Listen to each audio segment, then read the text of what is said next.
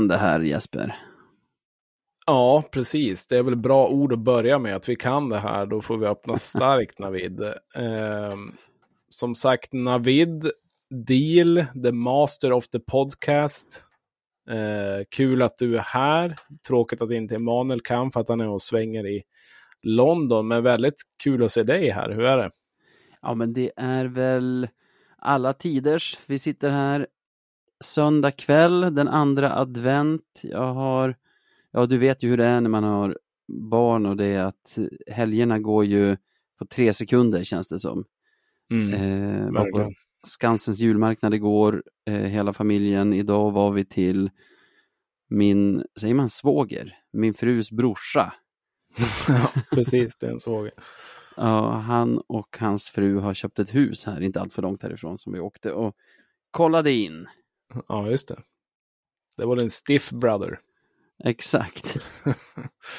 ja, härligt. Nej, helgerna går i stöpen. Jag måste ju säga att den här dagen har ju varit vansinnigt lång egentligen. Jag tror jag har skottat fyra timmar, jag har bakat två timmar, jag har gjort mat tre timmar och resten av timmarna har jag gjort något annat också. Och sen gick jag faktiskt och tog en nap här vid åtta tiden och ställde klockan på kvart i nio innan jag skulle gå upp och, upp och podda med dig. Så det är som att jag, det är en ny dag egentligen när jag ser dig här. Så ja, jag tycker ja. vi, vi kör. Du tänker morgonpodd? Ja, precis. Good times boys, let's keep the fucking shit train rolling. Take it to the final destination. Yes.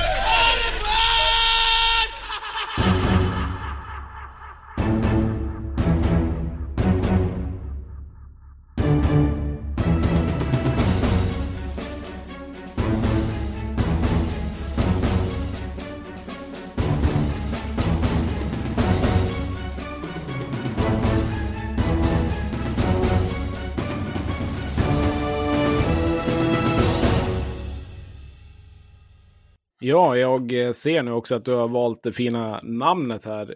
Chefen på besök. så att, eh, är det här någon typ av liksom, eh, utvecklingssamtal vi står inför? Nej, det är det väl egentligen inte. Men jag lider med dig nu Jesper. När, just när du har chefen på besök så spelar du fel vignett. Du spelar onsdagsvinjetten här på Supermåndagen. Det, ja, det kommer ju att uppmärksammas i nästa lönesamtal. Det, det, ja. det, måste jag tyvärr meddela.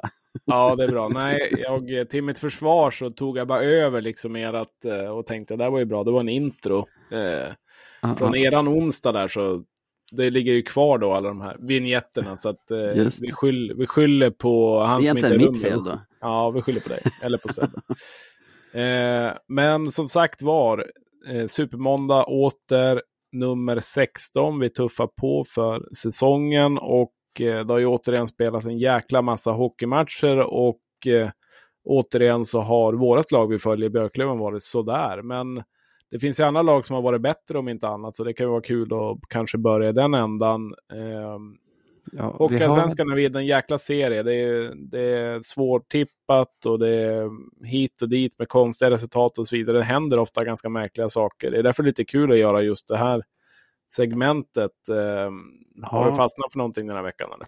Alltså vi har ju några sexpoängslag. Du har ju noterat Södertälje sex poäng här i vårt körschema. Jag har mm. noterat Tingsryd sex poäng trots två bortamatcher i norr. De har varit på roadtrip och kommit hem med full pott. Undrar hur det känns? Det, det är inget vi Löven-fans vet någonting om.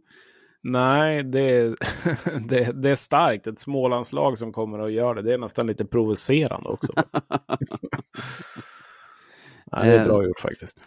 Ja, sen har vi väl förlorade väl i och för sig sin senaste match, Almtuna mot AIK på full tid hemma nu, men innan dess kom de ifrån att ha spöat Löven i overtime eh, och sen vunnit borta mot Nybro på overtime. Så eh, det imponerar väl också. De är till och med uppe på, på slutspelsplats nu. Så det, jag tycker framförallt nu är ju Södertälje absolut inte i, i, på den undre halvan, men det, det är på undre halvan jag tycker att det, det har hänt spännande grejer egentligen nu den här gångna veckan.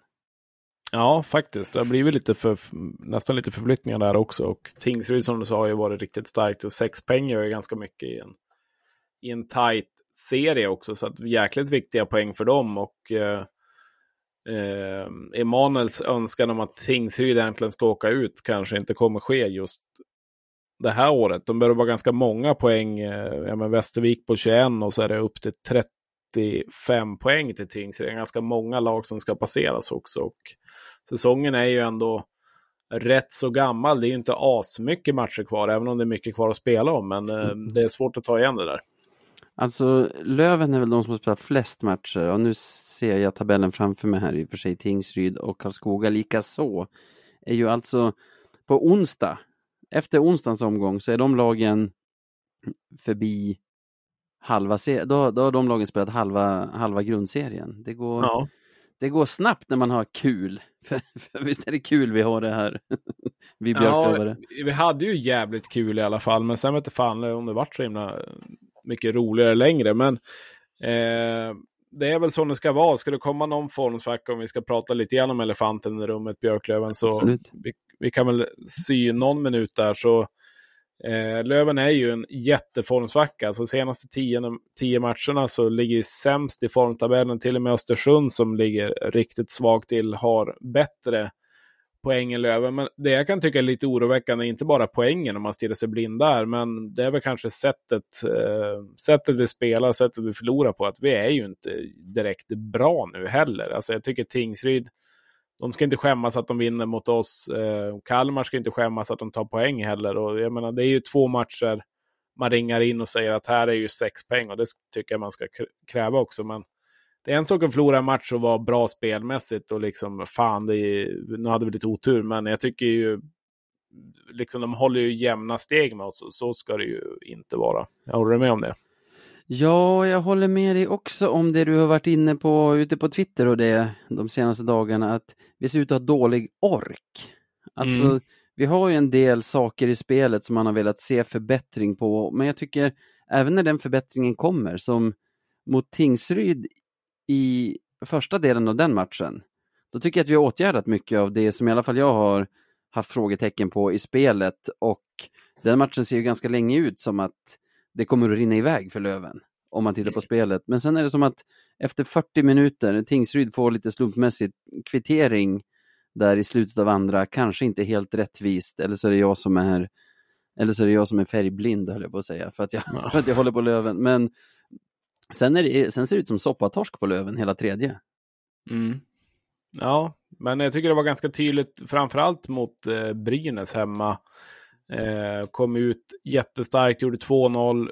Eh, gick på ett sånt där klassiskt Björklöven-rus när de har liksom en fin match på hemmaplan och liksom bara kan köra.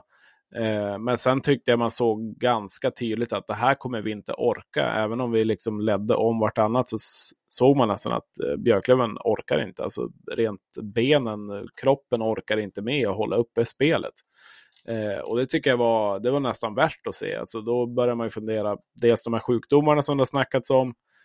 Intervju kom idag, dementerades väl ganska kraftigt av Stråle. Samtidigt, vad ska han säga? Eh, Ja, jag vet inte. Jag tycker eh, dementin om... inte var så kraftig heller, utan den rann ju ner i typ så här, ja, ingen spelar ju med feber i alla fall. Alltså... ja, det känns ju bra. alltså, jag, jag blev inte klokare av den och jag hade tänkt försöka att inte spekulera så mycket i sjukdom just för att vi vet ju inte riktigt. Och, folk vi brukar prata med som brukar ha koll har väl inte heller liksom gett oss några tydliga indikationer på att jag pratar om Discord nu egentligen. Ja, eh, ja jag har fått höra ett och annat sen, eh, mm. inte gå ut med det, men eh, alla har väl inte varit hundra om vi säger så. Då. Men eh, det är ju inget man ska skylla på. Nej.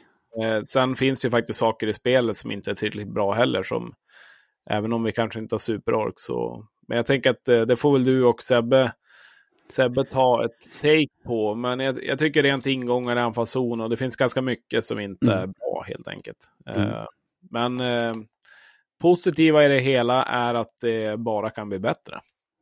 Ja, alltså. Och vi ligger ganska bra till i tabellen ändå. Ja, och det är bara det, vi hade ju likadan svacka förra säsongen vid ungefär samma tid Den var dock kortare och kunde förklaras av att då hade vi väldigt mycket skador hela vägen. Vi spelade ju med typ två ordinarie centrar egentligen nästan hela halva oktober och hela november. Så då, då kom ju samma typ av svacka där och det jag minns att jag hade som lite av en summering efter säsongen att tyvärr var det ju under den svackan som vi dödade våra chanser till serieseger förra säsongen. Mm. Och det har vi ju mer eller mindre gjort nu. Vi har haft tur att inget lag har gått som Modo och gjorde förra säsongen för efter våran svacka var ju vi typ så här 15-16 poäng efter dem eller något sånt. Så, Ja, så illa precis. ser det ju inte ut nu, men jag tror inte heller man kan hoppas på en likadan utväxling som förra säsongen. Jag kollade upp häromdagen, det var den 2 december, Västervik hemma var det vi fick tillbaka Fredrik Andersson förra säsongen och, och gick på en streak på typ 5-6 segrar eller något sånt och sen låg vi typ på 2,5 poäng per match resten av, resten av den säsongen. Det, det är kanske inte en utväxling som man kan hoppas på nu, så därför känner jag lite som, som förra säsongen att fan den här svackan dödade våra chanser att sätta oss i en bra position inför, inför slutspelet på det sätt som vi har pratat om flera år nu att man typ måste göra för att ha en så bra chans som möjligt i slutspelet sen. Ja, nej men eh, det har du ju helt rätt i och det har ju Björklöven verkligen gått ut med att den här första platsen är så pass viktig och eh, eh det är väl klart att de eh, tycker det också. Just nu tycker jag väl det har varit mer lite tomma ord, lite som Västerås, eh, att de ska gå upp det här året, deras eh, mål är Väst, Vik 2024 eller vad det är för någonting. Jag menar det snackas inte så mycket om det heller och det syns ju inte så mycket på isen heller. Så att, Eh, vi får väl se. Vi eh, har varit med för länge för att eh, tro att det är kört. Men eh, Men jag måste bara... Jag måste ta Björklöven Sebbe. brukar ju göra oss besvikna om inte annat. Ja, jag måste ta det med Sebbe på onsdag också, för en sak jag har tänkt på med mig själv de här dagarna är, fastän jag vet om, alltså rent, vad ska man säga, intellektuellt, att det är typ så här någon gång varje säsong som man känner så här, så hjälper inte det för att jag ska känna mig lugnare ändå och känna så här, ja, ja, jag har varit med om det här, jag har varit med i det här gamet så länge så, så det är inget att hetsa upp sig för. Jag, jag hetsar fortfarande upp mig, jag, jag mår fortfarande skit när, Ja, när Löven går på det här viset. ja nej, men jag såg eh, Ludde Gurka la väl ut någon, någon tweet också nu med Västerås att eh, nu har han gett upp ungefär och ja, alla ska sparkas och hit och dit. Alltså man förstår ju verkligen känslan och eh, det är svårt ändå att förklara känslan för någon som kanske inte är direkt intresserad. Liksom. Och, alltså, jag vet inte, man, jag tycker hela ens personlighet blir lite förändrad. Man blir nedstämd och Mm. man går ju fan och funderar på det där hela tiden. Taggarna utåt. Ja, men alltså under matchen. Jag såg ju matchen på tvn sist mot Tingsryd. Man tar upp telefonen och man bryr sig inte riktigt. Man, man blir rent eh, obrydd lite grann. Det är lite jobbigt att sitta här och dra en podd om det också. För man är nästan bara förbannad. Liksom. Så att, eh, det, det är väl härligt ändå också med engagemanget, tänker jag. Ja, det är väl det.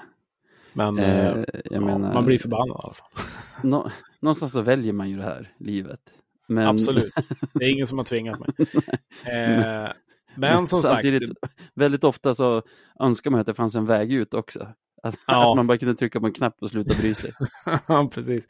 Ja, nej, men som sagt, om eh, någon, två, tre veckor, då är det glömt och då är det bra igen. Så så kan det vara.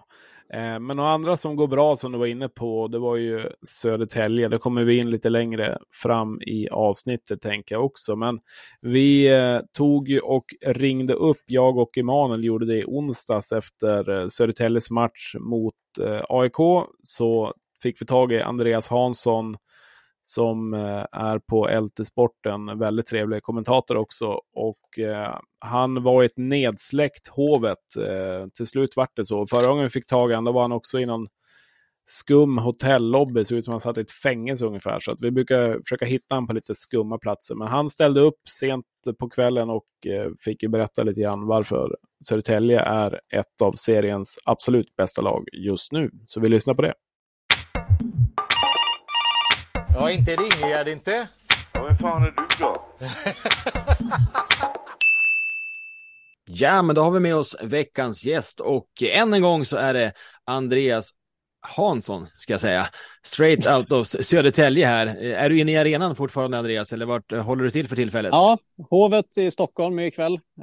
Det har ju varit bortamatch för Södertälje idag mot AIK. Och, och det var en, ja, en bra prestation. Ja, härligt. Välkommen till podden igen Andreas. Tack för att du ville gästa oss.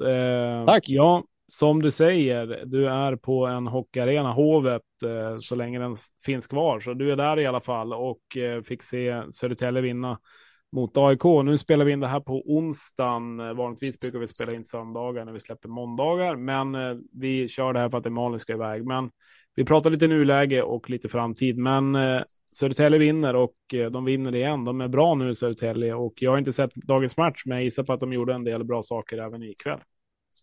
Ja, absolut. Nej, men det, de går ju faktiskt från klarhet till klarhet nu och det är eh, inte så mycket att klaga på egentligen. Det finns några punkter som man kan klaga på, men överlag så är det faktiskt väldigt bra. Och eh, jag skrev det också i min krönika efteråt. Jag har inte sett SSK vinna så här övertygande på Hovet tror jag på väldigt länge, om ens någonsin. Alltså de var helt dominanta i mer eller mindre hela matchen idag och eh, 40-18 i skott AIK har väldigt lite, ändå så släpper SSK in tre kassar.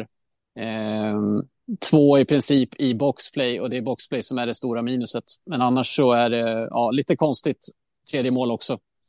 Men spelmässigt så är det liksom egentligen spel mot ett mål. AIK kommer inte i samlade anfall överhuvudtaget egentligen. Och eh, Södertälje har hittat ett sätt att verkligen balansera det här mellan att spela smart och cyniskt och välja sina lägen, hålla pucken när det behövs eller när man kan och, och gå på mål när man kan. Och det är väldigt mycket som ser bra ut faktiskt. Och eh, första gången på, ja, jag vet inte, det är väldigt länge, om ens någonsin också, så använder jag faktiskt ordet SHL i en rubrik.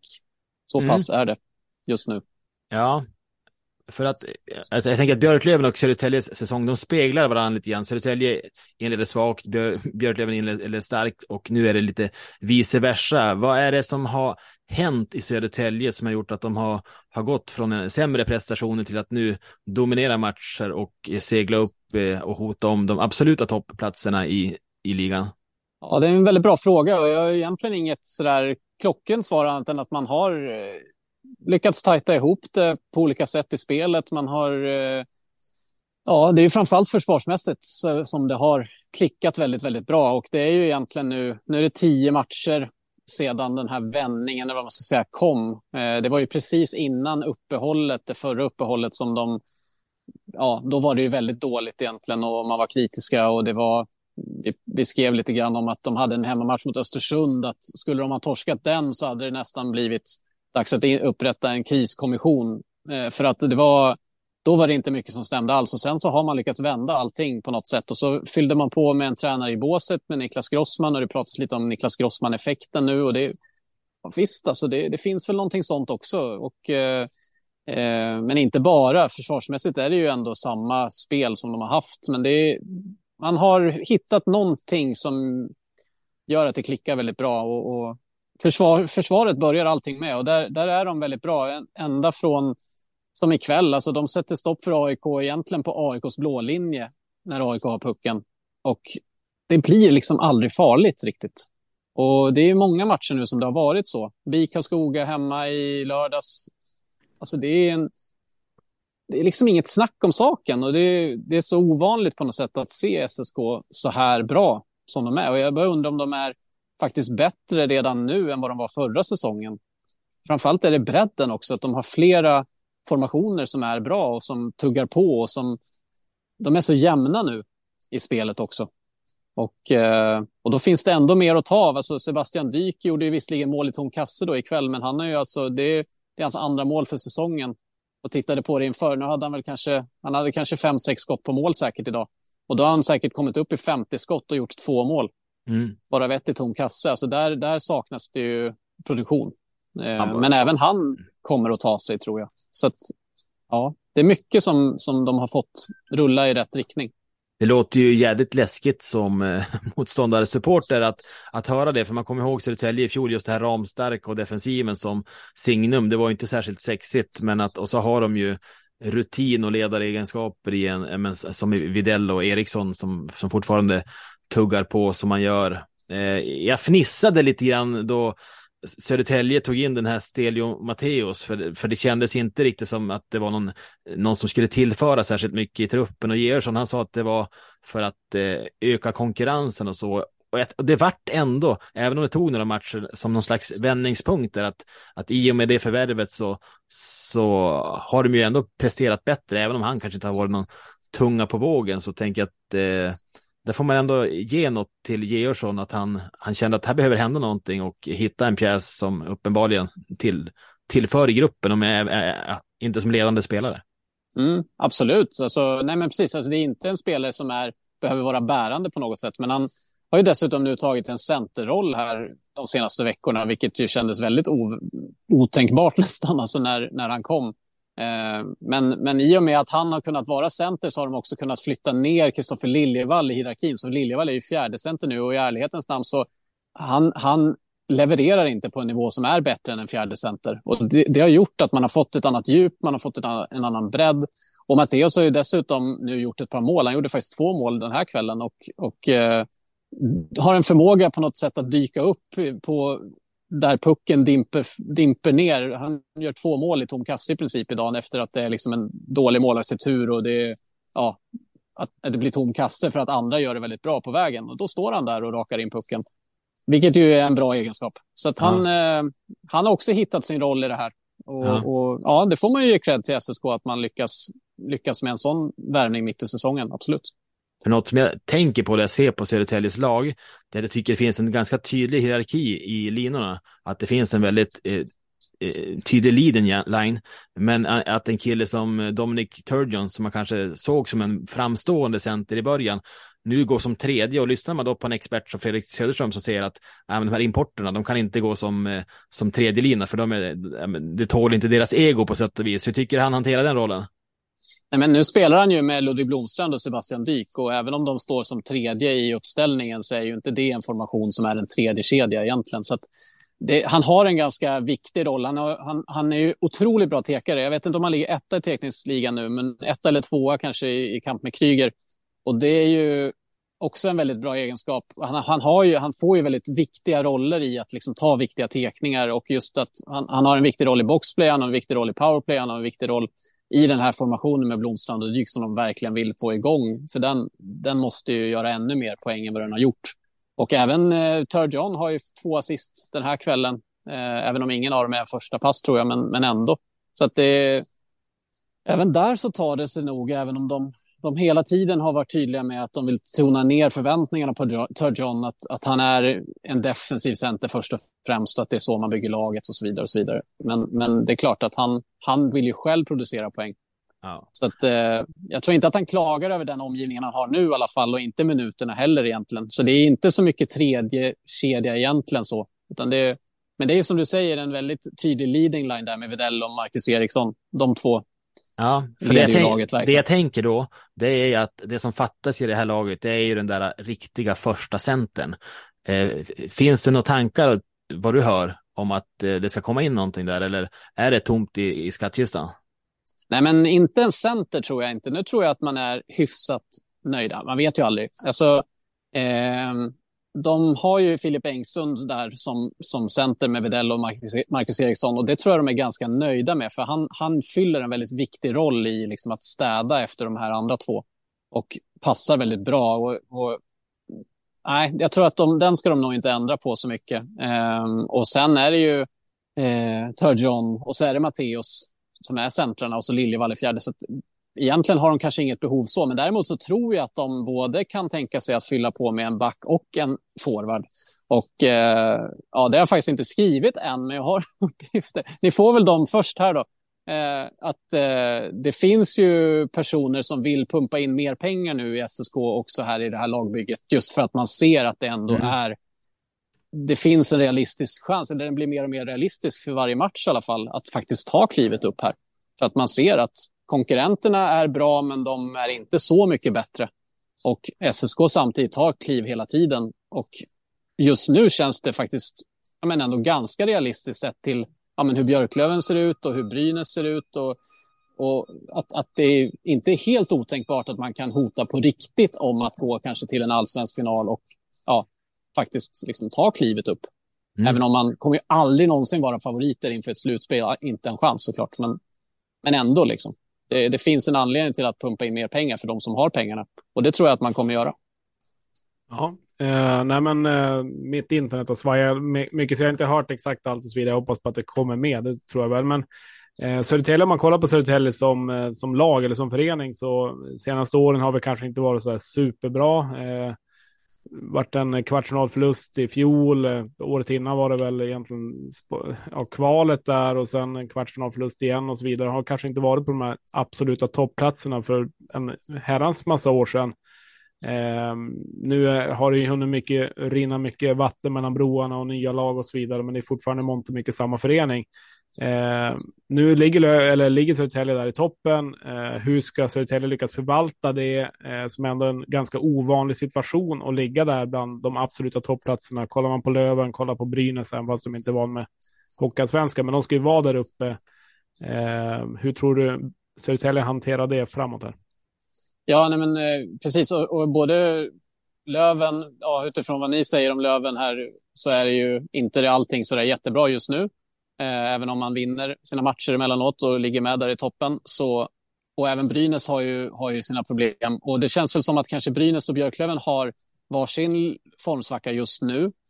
Eh, och jag tror ju säkert att SSK också kommer att hamna i en formsvacka. Jag eh, pratade lite med Sebastian Dyk om det här ikväll, liksom att, att nog har ni säkert en formsvacka kvar i er så att säga. Och då pratar han ju väldigt mycket om det här med ödmjukheten, att inte sväva iväg nu och, och inte liksom tro att för det, det är ju det som var problemet innan som de har pratat om. Då pratade de om att de gick på myten om sig själva, att de var så bra så de behövde inte ens mm. jobba klart situationerna. Och det är väl lite det som de måste se upp för nu då, att inte lyssna på ja, det jag skriver och säger till exempel över att det ser så bra ut, utan att eh, ja, de, de får jobba på hela tiden. Eh, min kollega gjorde en intervju med Ludvig Blomstrand som nog var en av de deppigare segerintervjuerna någonsin, där Blomstrand knappt vill liksom säga att någonting är bra överhuvudtaget. Så jag tror att de försöker hålla liksom ödmjukheten och, och så där. För det är klart att de kommer att hamna i en formsvacka också. Det, det får man nog räkna med. Eh, för det är så mycket, mycket kvar mm. av serien. Men, eh, eh, så det får man ju ha respekt för definitivt. Och eh, det är klart att Björklöven och, och Brynäs ser bättre ut på pappret och kommer vara favorit. Mer favorit. Mycket mer favorit när slutspelet börjar till slut. Jag Men, tänker att eh, precis som du säger, att Södertälje är ett sånt otroligt härligt läge nu. De har en jättebra trupp. De går väldigt bra, liksom näringslivet börjar vakna till liv och att få liksom det blir någon slags underdog eh, eh, där de bara kan rida på positivitet. Om man jämför dem med Björklöven och Brynäs som har mer press på sig att, att varje match som man inte vinner är snarare ett eh, misslyckande än att, eh, att man vinner en match. Det är mer som att det borde man göra. Och till veckan, nu ska ju de här lagen som har formkurvor som känns som att de har verkligen korsat varandra där eh, Södertälje har en brant uppåtgående kurva och Löven har en neråt så blir det ju ett intressant möte här mellan lagen på onsdag. Vad tror du vi kommer få se för typ av match? Jag tänker att det är... Vi bara nämna att vi inte vet fredagen bara. nej, nej, exakt. Ja, nej men precis, alltså det är, ja, det är man ju precis som du säger, det, det, är ju långt kvar. SSK har ju Mora på fredag och det är en... En, eh, en jädra match. Det är, det är en spö, ett spöke för SSK Mora. Eh, det var ju de som slog ut Södertälje i kvartsfinal också i, i våras. Och, och ja, Södertälje har ju haft väldigt, väldigt svårt med Mora. Så att, Kanske eh, seriens två hetaste lag också. Ja, det är väl det. De vann väl mot Djurgården också här i, i kväll. Väl, ja, 2-1 ja, ser jag på min dator. Så att, eh, Nej, men så är det ju. Så, så dels den matchen, men sen det är klart att liksom, det, det är ju jätte, jättespännande att möta Björklöven i det här läget. Och, och eh... Lite vägskäl för båda lagen känns det Ja, sen tror jag väl inte att inget av lagen kommer väl att deppa ihop fullständigt om det blir en torsk, men det, det är väl också att, att man vill se lite var man står i förhållande till varandra. Alltså makt, hur, hur ser det ut liksom? Hur ser, det blir ju en kraftmätning helt enkelt. Och det, jag tror båda lagen är säkert spända på att få möta varandra just för att få se lite var man står. Så, mm. så känner väl jag i alla fall. Det är ju det som är det mest intressanta. Och egentligen kan jag väl känna för, för Södertälje som jag bevakar så blir det väl eh, framförallt att man vill se att, att det är, ja nu släckte de. Det visste jag väl att de skulle göra, men det kanske ses, syns lite grann i alla fall.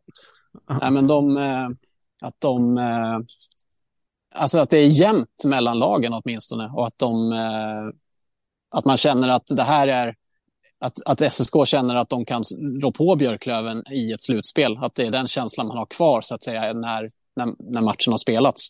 Och egentligen kan jag väl tänka mig att det är samma sak för Björklöven också. Det är en svår bortamatch och, och eh, det är inte så att man måste vinna. Alltså måste ta tre poäng, annars så är det allt åt helvete. Men det, man vill väl i alla fall att det ska se bra ut spelmässigt i ett, i ett möte med en toppkonkurrent, eller? Ja, men det är väl, sätter ganska bra finger på det. Jag tror inte alla liksom kräver att Björklöven ska åka och vinna borta mot Södertälje som är seriens form starkaste lag och ligger där i toppen. Men just att spelet ska se bra ut. Eh, det vore, vore hemskt för Lövar att se att eh, vi är totalt utspelade rent spelmässigt. Eh, så mm. det, det, har nog mer med det att göra. Och vi mötte Brynäs för ett tag sedan när Brynäs vann till slut efter en ganska tajt match. Jag vet inte om du såg den matchen, men, men mm, där, där var väl Björklöven ganska underlägsna rent spelmässigt mot Brynäs. Och mm. det är klart att det vill man ju inte se igen. Nej, Nej men precis. Alltså, det är väl det som är det viktiga. för att just att, att visa att man, man eh, ja, helst det man, ska man väl vara bättre också. Men ja, att det, ja, det blir kraftmätningen. Det blir, det blir väldigt kul att se. Helt Absolut, klart. och jag tycker vi kan sammanfatta det hela som att det är en, en väldigt intressant hockeyallsvenska i år. Med ungefär som vi tänkte på förhand. Det är flera starka lag i år som, eh, och jag tänker att det kommer att eh, bli ännu mer tydligt i slutspelet där både kvartsfinal och semifinal kommer att vara jämnare än vad de har varit tidigare år. Så att eh, vi ser fram emot onsdagens match och eh, eh, säger än en gång stort tack Andreas för att du tog dig tid att eh, gästa oss. Vi hörs säkerligen ja. återigen framöver. Ja, tack själva. Jättekul att vara med igen. Det är bara att ringa om ni vill ha med mig fler gånger. tack Andreas. Då ska vi se vart vi hittar redan den gången. ja, precis. Ja, det blir roligt. Rolig säsong. Ja, men tack så mycket. Vi hörs. Det gör vi. Ha det bra.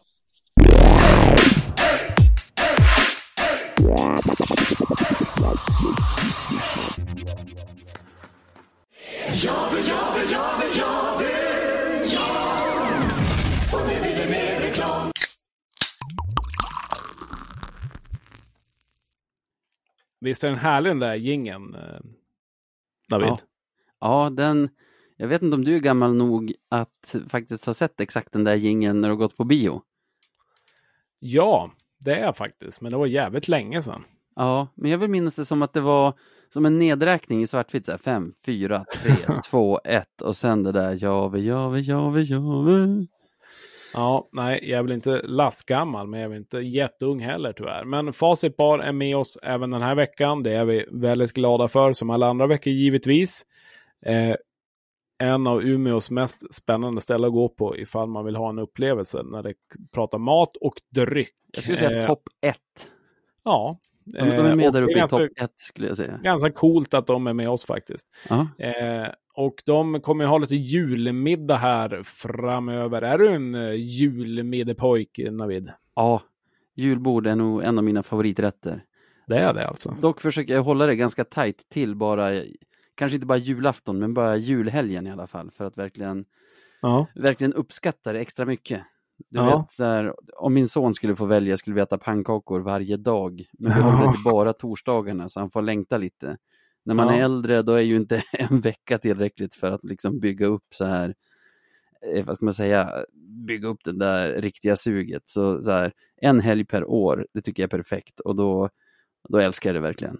Ja, ja det är bra. Eh, stickspår, eh, även om det är mitt, mitt i det här. Men Eh, jag, grabben var som kompis igår. Vi får hämta dem. Han sa ah, nu ska vi förbereda för ett julbord här. Det kommer några gäster som ska käka julbord. Lite så här märkligt mitt i december. Eh, åker hem, tränar lite grann. Mitt, på, mitt i träningen får ett sms. Bara, Tja, vi fick en avbokning på de som skulle komma på julbordet. Den är sugen eller?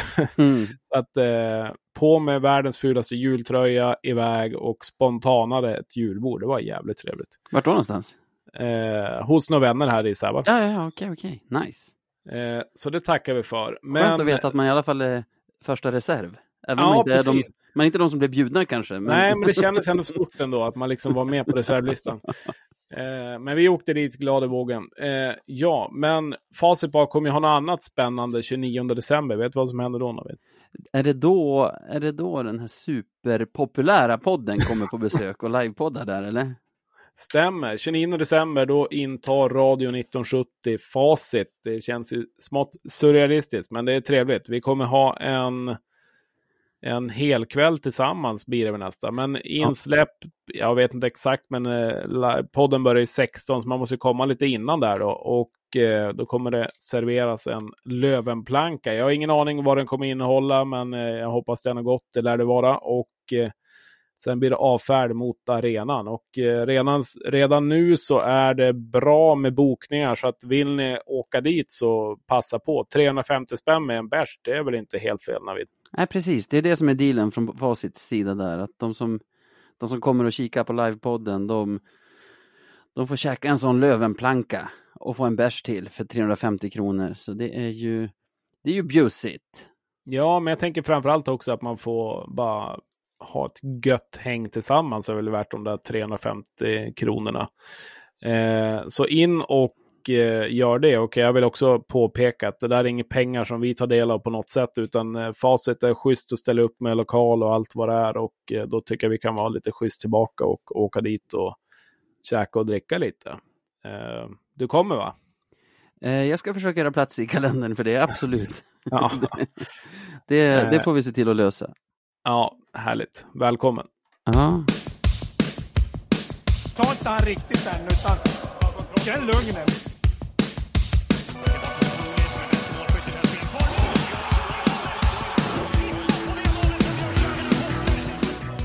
Veckans grej. Veckans grej, ja. Du får du får ta och förklara, jag lyssnar ju för sig på er varje vecka, men det kanske inte alla som gör, så du får ta och förklara reglerna här för, för ja, Förra veckan hade vi fyra lyssningar. Det var ju mamma, du, Emanuel och jag. Så det var starkt ändå. Ja. Eh, ja, nej men veckans grej har väl varit lite som veckans, veckans alltså som vi kör och, och, så vidare. Men, men här har vi väl mer tänkt att ta det mer mot eh, kanske lag, någon speciell händelse och så vidare. Lite mer stort i hockeyallsvenskan och eh, det kan ju vara en prestation någon har gjort eh, rent enskilt. Det kan vara ett lag som har gjort något bra under veckan. Eh, så att det är inte så jäkla märkvärdigt egentligen. Eh, det behöver inte vara att lagen har vunnit heller. Man kan bara tycka att de är bra så, och så nominerar man det. Så det får man göra som man vill. Eh, eftersom du är här som inte är det så ofta med oss så tänkte jag att du får börja. Ja, tack ska du ha. Vi har ju också en spelare i vårt lag som har, har han tripplat sin målskörd den här veckan. Ja, faktiskt. Jag pratar om Malte som stod på ett mål inför Kalmar-matchen och nu står på tre mål, ökar sin målskörd med 200 procent i omgång 24. Det har väl någonting. Men alltså... Ja, när man tar det i procent så där så då låter det är så extremt mycket. Undrar vad som skulle krävas för att för att till exempel Miles Powell skulle öka sin målskörd med 200 procent på en match. ja. Eh, nej, men det är inte... Det en annan podd faktiskt. det är inte min nominering. Eh, jag tycker alltså... Jag tror ju att jag har koll på vad du kommer att nominera, så jag kan väl inte nominera samma. Men däremot var jag ju inne på att jag tycker Tingsryd gör det bra som åker hem från norra halvan av Sverige, får man säga, eh, med full pott. Det... det är bara en bedrift att de har tagit sig dit liksom. Ja visst, hur kör man ens, undrar man. Nej, äh, men de har ju mäcklat sig upp till Östersund på något sätt på onsdagskvällen. Hämtat tre poäng, åker vidare till Umeå.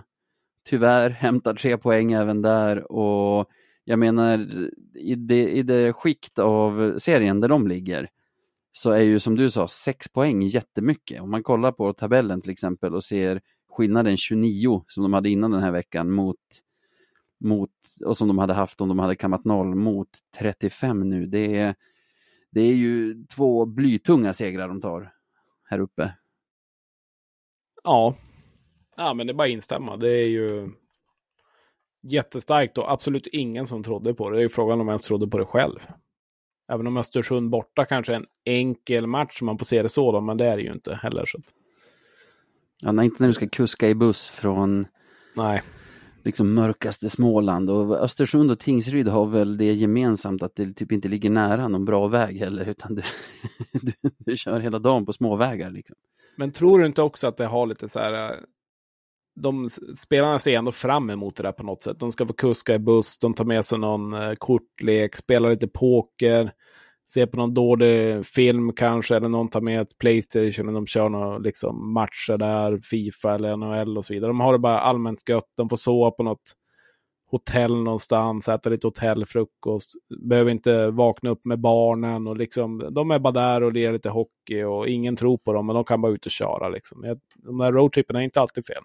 Alltså jag håller egentligen med dig. Jag kan ibland så här, i alla fall när jag var yngre och hörde så här spelare prata om så här jobbigt med långa resor och det att för en själv, så när man höll på med fotboll och handboll som jag höll på med till exempel, då var ju det höjdpunkterna på året när man drog iväg med lagkompisarna och satt och ljög i bussen och så här, eh, hela den, hela den grejen, så här, sova i samma rum och så här, ligga och snacka skit långt in på kvällen, det, det var ju en jävla höjdare. Så Eh, nej, jag, jag är helt med dig. Eh, jag, jag, jag skulle älska det om jag jobbade som hockeyspelare. Däremot så brukar det ju alltså statistiskt sett vara svårare att ta poäng på bortaplan och här möter de ju ett lag som förvisso ligger efter dem i tabellen men som ändå jag har känslan av är ett ganska hemmastarkt Östersund och sen ett Björklöven som ju i alla fall har som ambition att vara ett topplag i serien.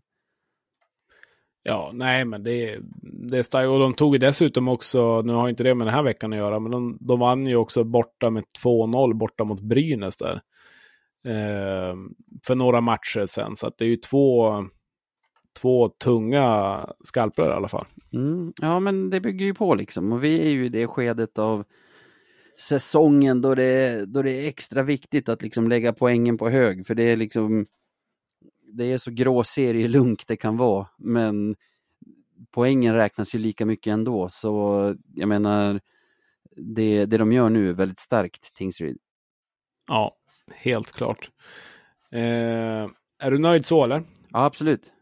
Yes. Eh, ja, det här laget, ett lag som jag kommer nominera som spelar Hockeyallsvenskan, eh, är jäkligt bra just nu. De började säsongen sådär och sen har det bara gått spikrakt uppåt. De har liksom bytt med Björklöven lite grann, att de har liksom tagit över varandras varandras status. Eh, och de här två ska ju även möta varandra nästa vecka, så att det blir också ganska intressant. Eh, och det är ju Södertälje SK då. Dels om man kollar senaste veckan bara så har de ju tagit de poängen de kan. Men kollar man liksom lite längre tillbaka i tiden så, så har de ju riktigt fina, fina resultat. De har Brynäs borta 2-0. Eh, sen tog de i sig en torsk hemma mot Djurgården. Vann borta mot Västerås. Vann borta mot Nybro. Vann hemma mot Karlskoga.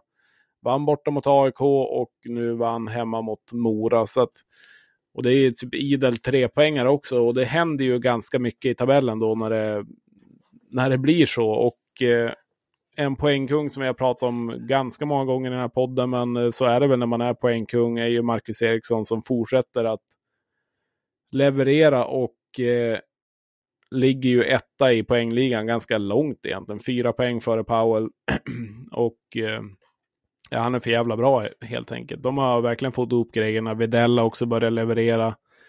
Eh, kollar man lite hur de ligger senaste, senaste matcherna så är det ju idel poäng från många och de gör väldigt mycket mål också. Eh, de är målglada just nu.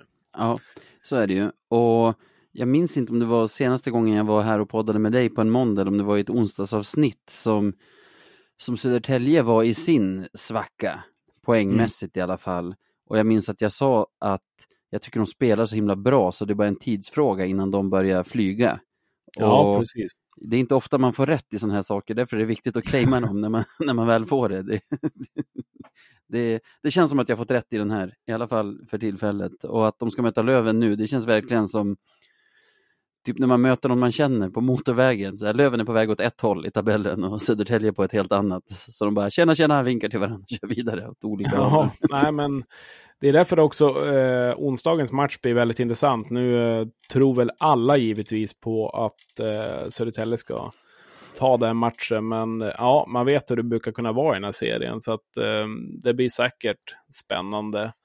Eh, så det är väl min nominering i alla fall, Södertälje då, och du har eh, Tingsryd. Så att, eh, men som den goda gäst jag är så lägger jag mig.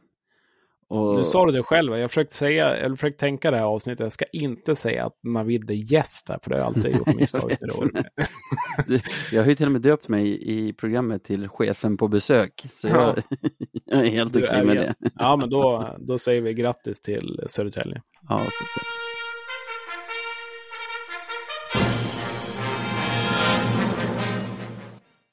Eh, vi ska ju snart gå in på den andra sidan av myntet, de som har gjort det lite sämre. Men eh, jag fick, eh, du kanske har varit inne på den här sidan hundra gånger, men jag har inte varit det. Hockeysiffror.se, har du varit inne där någonting? ja, jag gillar den. Jag, alltså Hockeyallsvenskans statistiksajt har blivit sämst nu. Åh, oh, där har jag Ja. min veckans nej kanske, fast det är fan säsongens nej. Jag vet inte. Men hockeysiffror levererar ju.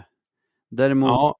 tycker jag det är lite för avancerad statistik. Man skulle också vilja kunna plocka ut bara typ så här sammanslaget equal strength, powerplay och, och boxplay till exempel och sådana saker. Men en riktigt bra sajt som väl också är ett helt liksom fristående eh, projekt också. Det är ingen det är inte förbundet eller någon av ligorna som står bakom det. Nej, eh, nu tappar jag namnet på, på den mer avancerade versionen som du kan gå in och typ göra de här grejerna som kostar en jäkla massa pengar som klubbarna har. Du kanske Eller har namnet. Statsnet, eller? Ja, något sådant. Men eh, jag skickade en bild till dig där privat ser det och där är ju Jack Kopaka, målligaledaren. Det är hans, eh, hans statistik egentligen. Det, det som sticker ut är ju dels antal skott. Om man kollar mot eh, de andra som ligger där i toppen så han skjuter ju överlägset mest skott och eh, man brukar säga det, skjut för att göra mål lite grann och Mm. eh, det har ju han verkligen anammat. Men sen också är det väldigt intressant som du ser på de där röda pluttarna, vart målen kommer. Mm. Eh, så han har ju verkligen... Eh, ja, Han håller sig är framme. han är nära målet när han gör mål helt enkelt. Och eh, det är ju... Eh, jag vet Lahti var förbi någon gång på någon dragning i matchen och eh, då gick de igenom det lite grann, vart bollen görs. Och det var väl 90 procent görs ju liksom framme vid slottet. Det är där Mm. målen kommer ifrån. För det var någon som ställde en fråga att vi måste skjuta mer puckar från blå för att göra mål. Men han sa Mm. det är väldigt sällan det blir mål därifrån.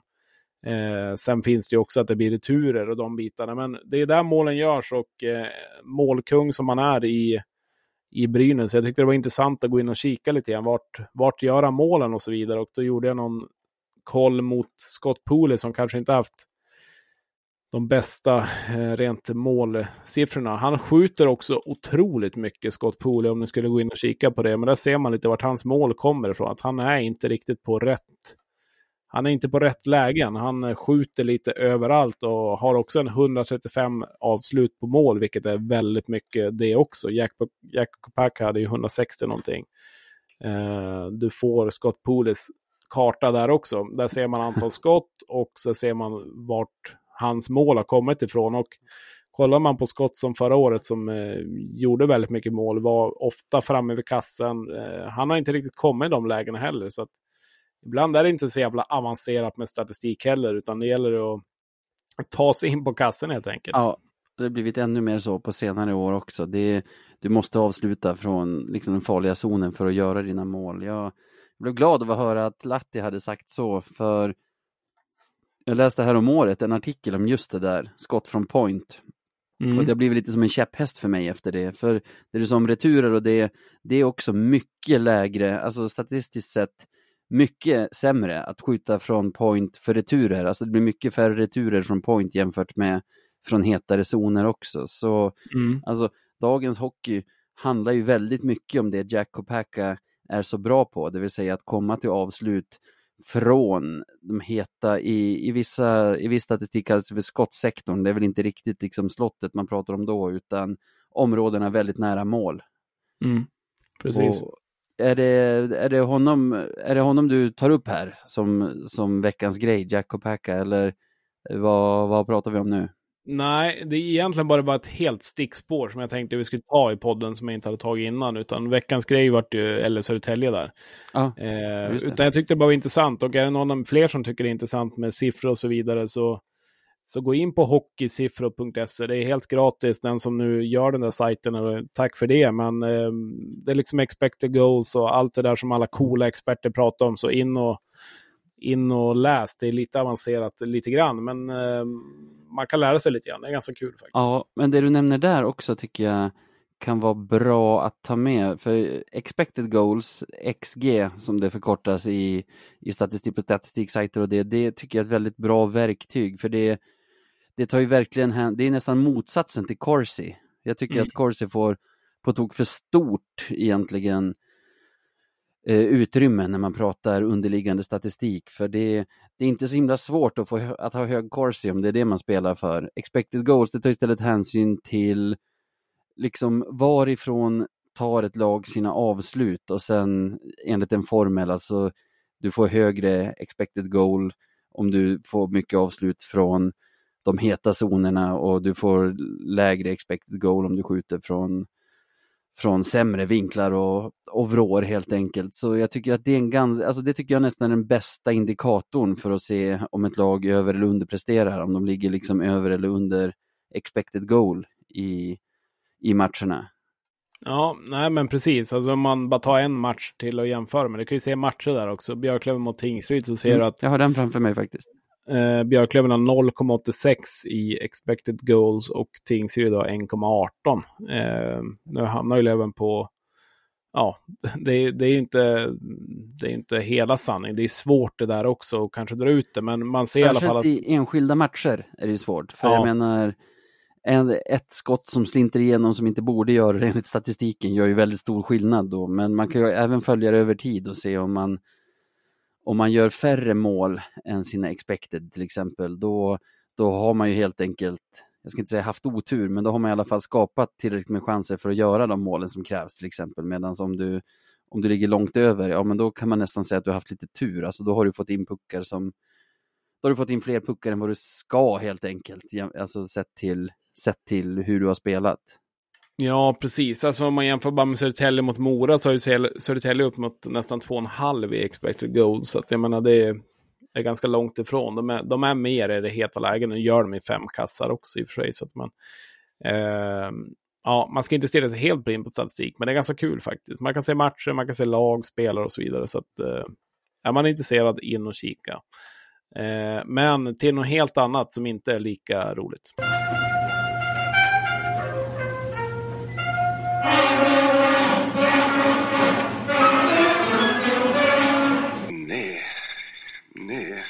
Jag tror faktiskt inte. Nej.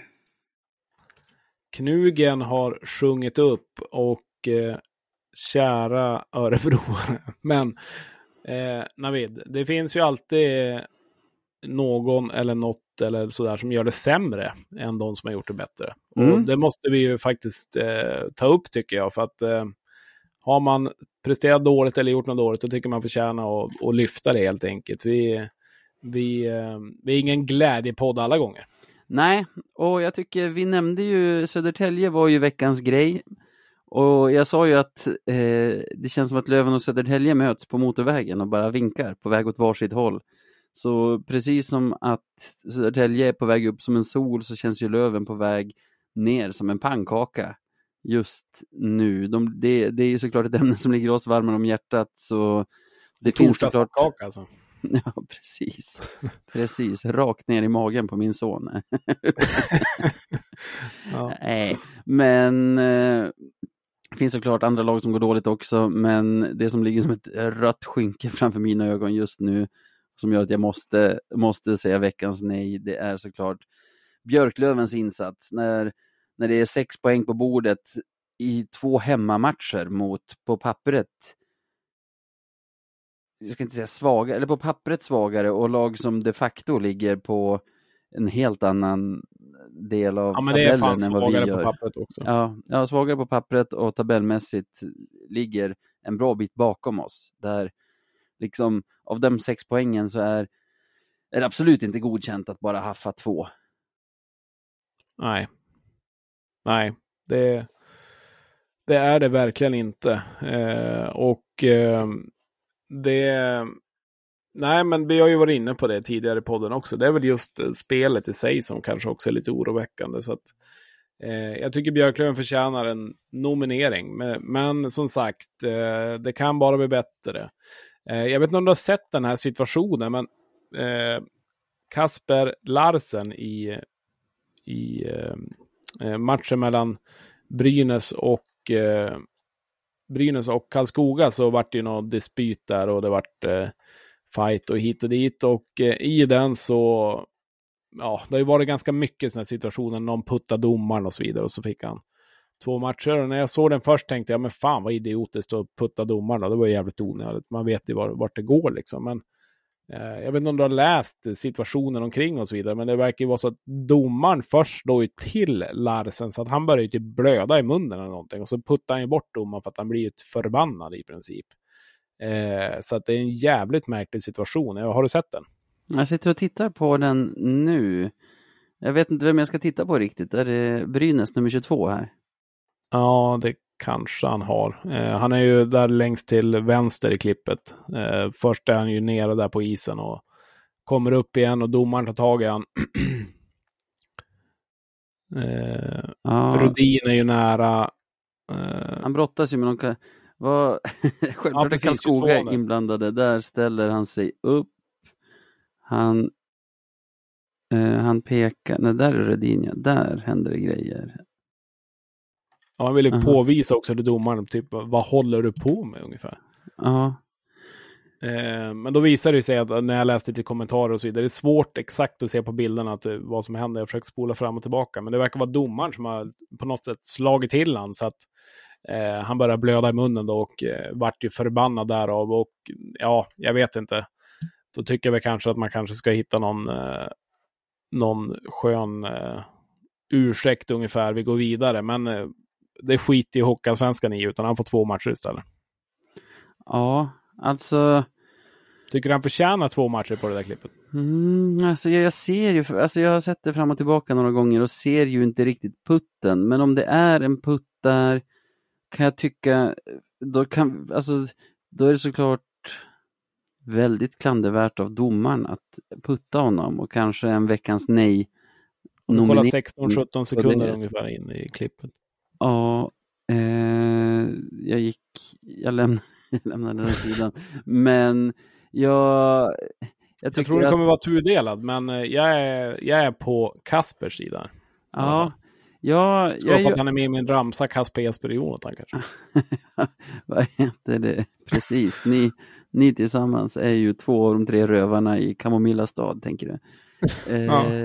Men jag vad tänkte jag? Jo, eh, domarna ska inte hålla på och putta spelare, men jag tycker ändå att domarna måste vara fredade från knuffar och sådana grejer. Det, det blir ju himla svårt om det, liksom, om det blir en sån här, det var han som började. Den funkar alltid.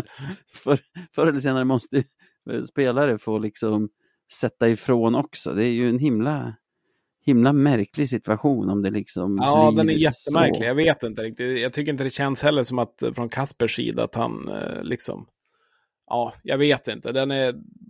Det är en konstig situation. Jag tycker att in och kolla på den i alla fall och se vad man tycker och tänker. Bilda en egen uppfattning. Lämna gärna en kommentar på det. Men eh, jag skulle nog säga att eh, det är klantigt av domaren. Sen är väl hela situationen. Men jag tycker att men, behöver han få två matcher då? Jag vet inte riktigt. Eh, det har ju varit mer klockrena tidigare när liksom de har verkligen puttat domar, men här tycker jag att det är lite hårt faktiskt. Ja, jag försöker bara hitta. De har ju tagit bort domarna från Hockeyallsvenskans sida numera. Ännu en försämring där. Mm. Ännu ett veckans nej, eller säsongens nej på dem. Eh, man måste liksom ta sig in. Det är för att skydda dem. Eh, ja, man måste liksom ta sig in, vad ska man säga, på Svenska Hockeyförbundets sajt har jag hört, men jag tycker det är svårt att hitta liksom hela domarna, för då, då brukar man kunna få en bättre bild av det hela. Eh, ja, vad, vad sa vi, två matcher? Det, nej, alltså, jag vet inte. Jag, jag tycker helt klart att det här är en veckans nej situation för att vi liksom återigen tvingas sitta och, och diskutera den här typen av blaj. Alltså det är ju som inte hockey vi pratar ens, utan det är ju något vad ska vi kalla det? Det är, det är ju bara dravel. Ja, absolut. Jo, men det är det ju. Det är väl utfyllnad om inte annat. Men, men sen kan jag ju tänka mig att många Alltså- tänker, ja, men han får skylla sig själv, ge han två matcher. Men jag kan tänka mig att det är inte så många som ser situationen heller. Nej, och alltså när jag säger dravel menar jag inte att det är en dålig nominering. Jag tycker det är en bra nominering för att Du tycker han är direkt svag alltså? Nej. Eh, nej, men eh, jag, jag köper ju varför Kasper blir irriterad över att bli ett disciplinärende av det hela. För om man ser situationen, det är ju inget annat i det där bråket som skulle kunna vara ett disciplinärende. Och det är ju verkligen, vad ska man säga, när det, när det gäller domaren där som att det är ju inget, är inget farligt eller våldsamt som händer. Nu, nu kollade jag på den igen han får en knuff och liksom skjuter tillbaka lite. Det, eh, vem, vem nominerar du förresten? är det domaren eller är det disciplinnämnden eller är det liksom Ja, nej, men det är väl kanske... Ja, jag vet inte. Discipl- att, det ens, att ens är en situation, alltså att det ens blir någonting. Det känns som att gå vidare lite grann. Eh, lägg fokus på rätt saker istället. Så att det blir väl disciplinnämnden som ändå tar beslutet. Men eh, det är väl de som får det. De får den, ja. Jag trodde att du skulle ta upp Östersund. De såg att du Ja. hade där. Jo, det har varit lite långt där. Jo, men Östersund också. Jag, jag tycker Östersund är så här lag som... Eh, jag tycker inte det var något snack om att de skulle vara helt i botten när säsongen började. Jag tycker de har varit jäkla svag egentligen. Nu fick de ju ta in Källa igen på tränarbänken som skulle gå i pension ungefär och fick hoppa in för att hitta någon nödlösning. Men jag tycker det är ett så här lag som de får vara dåliga lite grann i, i, eh, i bakgrunden. Jag menar, de har åtta poäng upp till säker mark, men det är som att ingen, det är ingen som snackar om det lite grann, utan de får bara vara dåliga och vara där nere lite grann. Men de har gjort en jättesvag säsong än så länge. Ja. Har inte alls sett bra ut. Eh, hade ändå hyfsat spännande lag tycker jag inför säsongen. Eh, gjorde det bra förra året. Men eh, än så länge riktigt platt fall och då har ju ändå ett Kalmar till exempel som kom in med mer eller mindre division 1-lag. Tingsryd har också ganska svag trupp. Eh, Västervik svag trupp, men eh, Östersund har ju varit superdålig verkligen. Och noll poäng den här veckan också. Det är lite Oskarshamn över dem. Alltså att här, det var det här året man tänkte att de inte skulle vara i botten. Nej. Och så är det där de är. Och det är ju ett prekärt läge för att ta, att ta noll poäng på en vecka som är hemmamatcher mot bottenkonkurrenter. De har ju också mött Kalmar och Tingsryd, precis som Löven. Att ta noll poäng mot de två lagen, som är två lag som man, ja, fram tills den här veckan i alla fall, jagade lite i tabellen. Eh, Det är, det, det är ju inte bra. Det är alltså, ska vi använda ordet kris? Nu är de alltså åtta poäng upp till BIK Karlskoga som är på, i ingenmansland. Men Ja, eller får man någon kris? Är det bara om man är storlag man får kris egentligen? ja, kanske. Vi använder något annat ord då. Prekärt läge. För min känsla är inte att BIK Karlskoga kommer snitta, alltså kommer, kommer takta så lågt som de gjort hittills. De är ju just över en poäng per match hittills under säsongen och det är ju på grund av deras katastrofala inledning. De kommer nog snarare kanske att höja sitt poängsnitt per match här framöver. Ja. Och då är det Kalmar du ska komma ikapp. Ja, det är 14 poäng upp för Östersund. 14 poäng också till Almtuna. Det, det ser tufft ut och tappa 6 De har poäng på 20 hemmaplan. Ta igen 14 på typ hälften. Ja, ja Nej, ta, sex, ju- ta 0 poäng av 6 på hemmaplan en vecka då mot andra lag på undre halvan. Det ser inte bra ut. Nej, det gör det verkligen inte. Och eh, jag tycker att de förtjänar att få veckans nej bara för att de egentligen inte har fått höra att de är riktigt dåliga egentligen. Jag tycker de har verkligen bara glidit under radarn i medias brus, men jag tycker att vi måste liksom, vi måste fånga upp dem. Eh, Björklöven har vi pratat nog dåligt om. Det kommer säkert bli bättre. Eh, de tog ändå poäng den här veckan. Östersund, de tar ju inte ett poäng alls. Det är ju riktigt svagt. Nej. Och Löven får ju sin släng av sleven av oss varje vecka, känner jag. Både på måndagar och onsdagar. Så det är väl bra helt enkelt att du nosade upp den här Östersund-grejen också. För den, den blir väl ett veckans nej då. Ja, grattis Östersund. Jag tror faktiskt inte. Nej.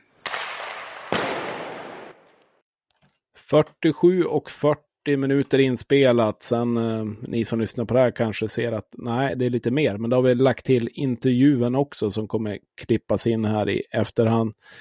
Eh, det kommer ju spelas matcher givetvis kommande vecka också. Eh, som sagt, Björklöven ska ta emot Södertälje borta, åker dit och eh, spelar i Skanarinken. Kommer du vara på plats? Mm, jag tror faktiskt inte det. Jag hoppas det, men det är samtidigt du vet, jag har grejer med jobbet torsdag kväll, fredag kväll och sen måndag kväll veckan därpå. Och då är det perfekt, det är ju inte onsdag kväll. Alltså. Precis. Så det är fullt möjligt att onsdagen kanske jag bara följer med familjen hem efter Lucia-firandet på förskolan och är hemma. Men sista ordet behöver väl inte vara sagt där. Jag ser att vi har samma kväll, bara ett stenkast härifrån där jag bor, eh, Djurgården som känns lite på nytt fött ändå sen, Ja, sen tränarrokaden tar emot, eh, tar emot giganterna Brynäs. Så Den är Den- spännande. Ja, den känns spännande för Djurgården står verkligen och bankar på dörren till topp 6 nu också.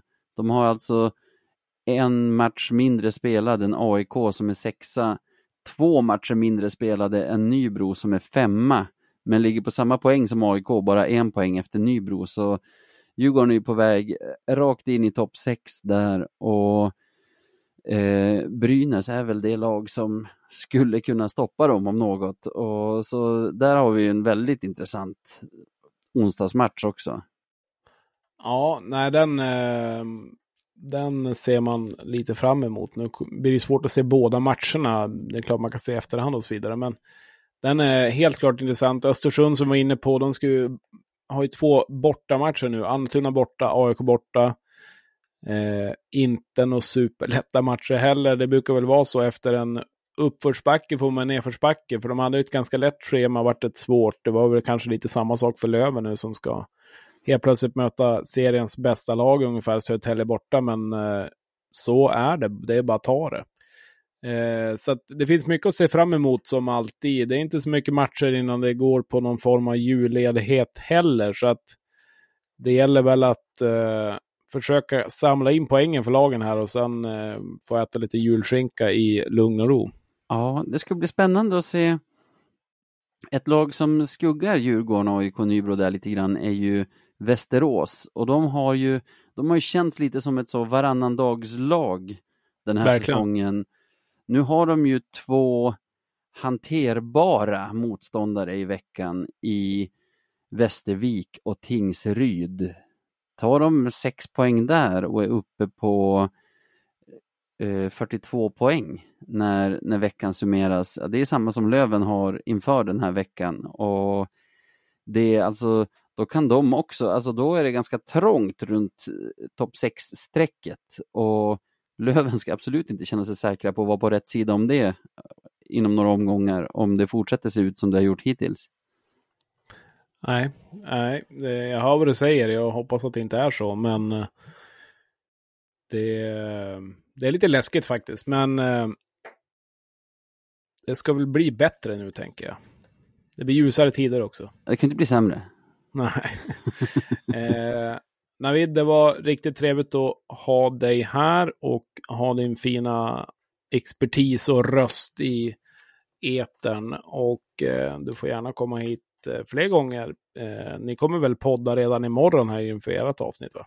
Ja, det kommer vi. Och på ett sätt känns det som när jag och Sebbe startade podden så visste inte vi att Löven skulle bli bra, bli ett topplag. Så vår tanke var väl att få sitta och älta den här typen av perioder som vi är inne i nu. Men, men det gör ju inte att det känns roligare eller lättare att göra det. Nej, nej, precis. Det är ert fel att det varit ett topplag. Eh, får ta men man kan ju man kan ju hänga med oss på nätet. Eh, hur gör man då?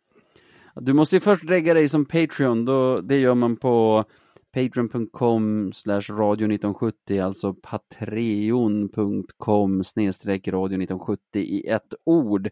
Och det gör man ju om man vill vara med och bidra till den här podden helt enkelt. Och när man väl har gjort det, då sker det någonting magiskt, eller om det är Sebbe som gör något Ja, det är magiskt. smart. Det är något magiskt som händer som gör att då får man en inbjudan till våran Discord-server där det, där det är högt i tak, minst sagt, och där det pratas Löven och annat. Vad är din? Jag vet ju att, jag vet ju att det är Manne som är vår läkare och, och vad, men vad, vad är din roll där riktigt? Ja, vad var skön egentligen. Nej då. Ja, nej. Eh, jag är väl den som alltid är online typ. Alltså Ja. det, spelar ingen roll om, det spelar ingen roll om det är liksom 12 på kvällen, 3 på natten, 5 på morgonen, Mm. Eh, mitt på dagen. Eh, Du markerar Jag är- närvaro. ja, jag markerar närvaro. Det, det måste jag ändå säga att jag, att jag gör. Du står, du står för kvantitet från våran sida helt enkelt. Ja, men jag vet inte om du såg det, men när, eh, efter matchen mot Tingsryd där, då skrev jag ju först en spalt över 4, sen skrev jag en spalt över 5.30, för jag, hade, jag var fortfarande inte klar med mitt resonemang där, så att jag sov en stund emellan och var fortfarande förbannad. Så att, eh, och så vart det med något mitt på dagen där, så att eh, det skulle jag väl säga är min roll. Din roll då, Navid? Jag har en väldigt fri roll känner jag. Du har gjort ett fastnålat inlägg och sen var det bra med det. Nej, ja, ja, precis. Jag, jag försöker stå för det. Du chefar helt enkelt. Ja, precis. Nej, men det är ju viktigt som ledare att kunna delegera. Och på Discord så, så delegerar jag en del känner jag. Ja, det gör du helt rätt i. Eh, man kan ju också följa oss på sociala medier, givetvis. Och då har vi att radio 1970 SE. Instagram och Twitter är väl där vi huserar. Och man kan mejla oss om man vill det också. Podcast at radio1970.se. Eh, en till på innan vi går går i säng här. Eh, och som sagt, boka in er den 29. Eh, ni kommer få en jäkla trevlig kväll där. Eh, Emil Åren kommer säkert bjuda på några tricks i baren. Så att eh, jag tänker att det blir ett gött häng som ni inte vill missa. Så att eh, in och boka bord på facitbar.se. Kan vi utlova sång också? Av vem? Jag tänker, vår vän Emanuel Forslund kommer väl inte att sitta på en scen i över en timme utan att dra av någon liten trudelutt. Nej, det har vi ju inte snackat om. Men Nej. eftersom inte Emanuel är här så tycker jag att vi säger Då det. spikar vi det. Jag är ju hans vikarie så jag borde ju kunna ta den typen av beslut åt honom tänker jag. Ja. Eh, Det blir sång också. om- det blir det. Det blir någon som får rigga upp det bara. Ja. Visst är Ja. det så. Jättekul att vara här. Skönt att prata om något annat än Löven, typ. Ett tag. Ja, absolut. Jag håller med dig. Det var, det var kul att ha det här och eh, till alla som lyssnar och till eh, dig eh, Navid. Slang ut.